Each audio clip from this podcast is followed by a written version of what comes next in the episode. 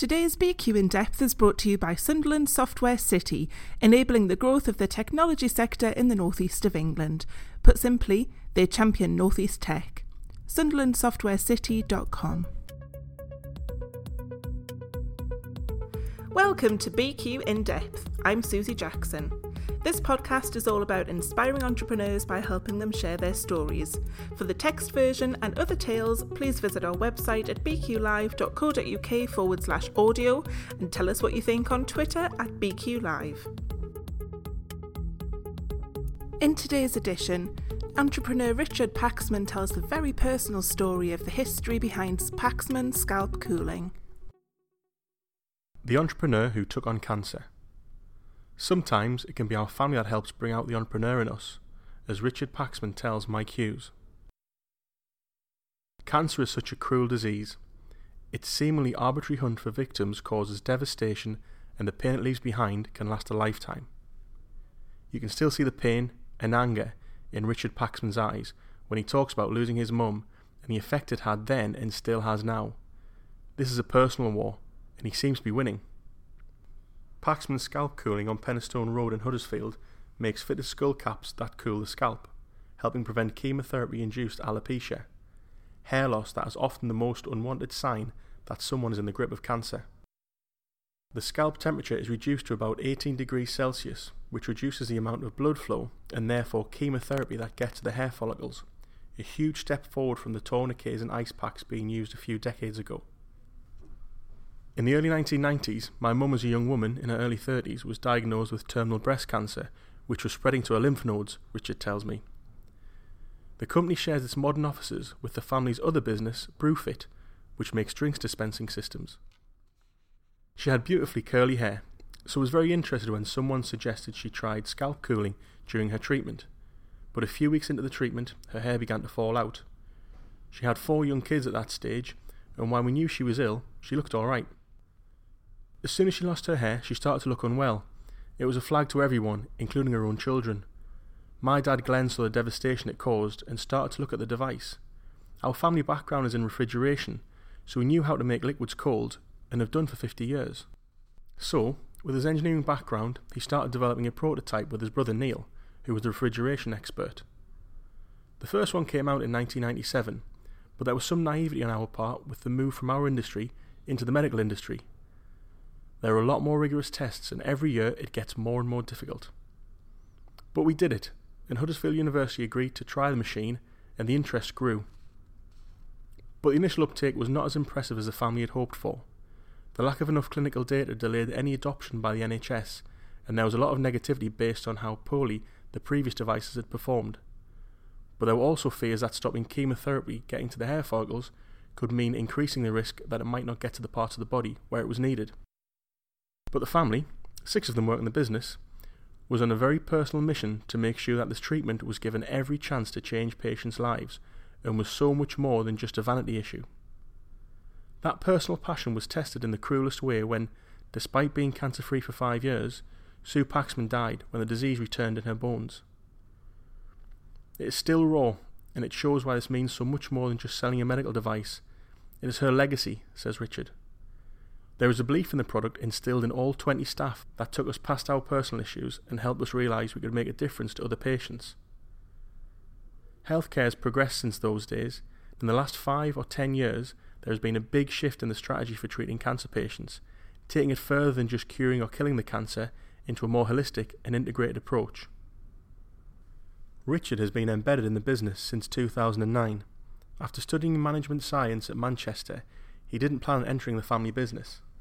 Travelling was more on his mind, but that needed paying for, so Penistone Road seemed a logical short-term solution. But the money was slowing building, and by then there was progress into a managerial role at the company, and when an uncle moved to another job, Richard made his move for a senior role within the scalp cooling business. I believe I would have always done something innovative, inside or outside the family business, he says. I know I've had amazing opportunities after being given a job and making the most of it. Of course it helps being Glenn's lad, but we have a Swedish board now after a VC investment in 2000, and I still had to go to them and tell them this is what I wanted. I think that they would agree that they gave it to me because I could do the job. I had a real appetite for making something different and big. That decision has been vindicated many times over, with exports now making up 60% of the business, which is a £2 million turnover, and is in 85% of NHS hospitals, and is regarded as the market leader worldwide. There are around 2,500 Paxman units in use by adults around the world, working through 30 distributors. One of the fastest growing parts of the business, from 0 to £250,000 in less than 3 years, is Paxman Home Healthcare, which has teamed up with Healthcare at Home and Bupa Home Healthcare to offer the cooling system in patients' own houses. One of the biggest turning points for Paxman was a huge amount of support from a Dutch research group which provide a lot of the crucial clinical data we needed. Also, there's a southern-based breast cancer charity called Walk the Walk, which supports hospitals purchasing scalp cooling equipment. They all understand the benefits psychologically of keeping your hair, and there is plenty of anecdotal evidence that this has a positive impact on your chances of fighting the disease. As the business has grown and become more profitable, we've been able to invest and reinvest in our R&D work, from product development, which improves the machine and the cap, to some wonderful programs with Huddersfield University, looking at the mechanism and the biology of scalp cooling.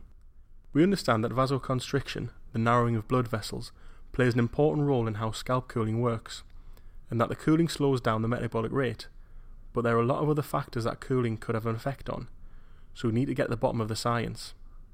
The spread of the business is remarkable, from an impassioned need to help a mother regain her dignity, to determination to see the work through, and now to cell-by-cell research that may yet rewrite the medical textbooks. When BQ Yorkshire recently talked to Professor John Fisher at the University of Leeds, he enthusiastically backed the personalisation of medicine, not just off-the-shelf tablets and devices, but DNA-specific treatments. This will also be a big part of the future for Paxman. The simple starting point is that we all have differently shaped heads, so each cap could be made as millimetre-perfect fit for each patient, ensuring perfect delivery. This is key to any medicine at the moment, agrees Richard. We have invested a lot of money into our newest cap, which moulds very well to the head, but it's still not perfectly personalised. We have a multidisciplinary working group looking at it now, and I can see it being a big contributor to the business as it proves the efficacy, and we have just submitted a research proposal to the National Institute for Health Research to look at a large population in the UK to understand more about the individual epidemiology of patients and see what links there are. Acceptance and growth in Japan and America are next of Richard's list of targets, which means more taking on the most demanding health regulations of the world. It has been very keenly embraced by the people I have been working with there, but both have the strictest approval process. We're investing more than £2 million in the US market, and I've already spent £1 million there, which is a big commitment, but it could be amazing. We have set up an ongoing clinical study at 6 sites in the US to ensure we get clearance from the Food and Drug Administration. We're on track and set for a third quarter clearance, which will transform the business and help us roll out more products in the first 2 years than we've done in 15 years here, with revenues in excess of £10 million. But the most satisfying thing is that I'm getting to do all this with my family. I'm getting to travel and work with some of the key business people in the world, but as a representative of the family, which is a much more fulfilling role. There's my dad Glenn, older brother Curtis, older sister Claire, me and my twin brother James, all working where our key skills are. We are not all the boss, but we all respect one another. We all sit on the board of Brewfit, and then Dad and I sit on the board of Paxman, where we work with Claire.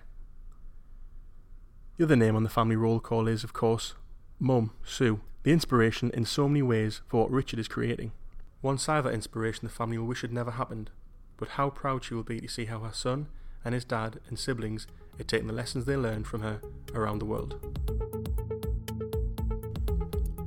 For more information, please head to bqlive.co.uk/audio. You can subscribe using your normal podcast reader via iTunes, Stitcher, or listen at our website. BQ reaches a diverse audience of entrepreneurs, MDs, and CEOs nationwide.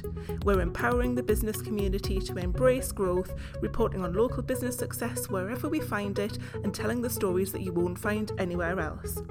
For promotional opportunities or to tell your story, visit bqlive.co.uk. From the BQ In-Depth podcast, I'm Susie Jackson.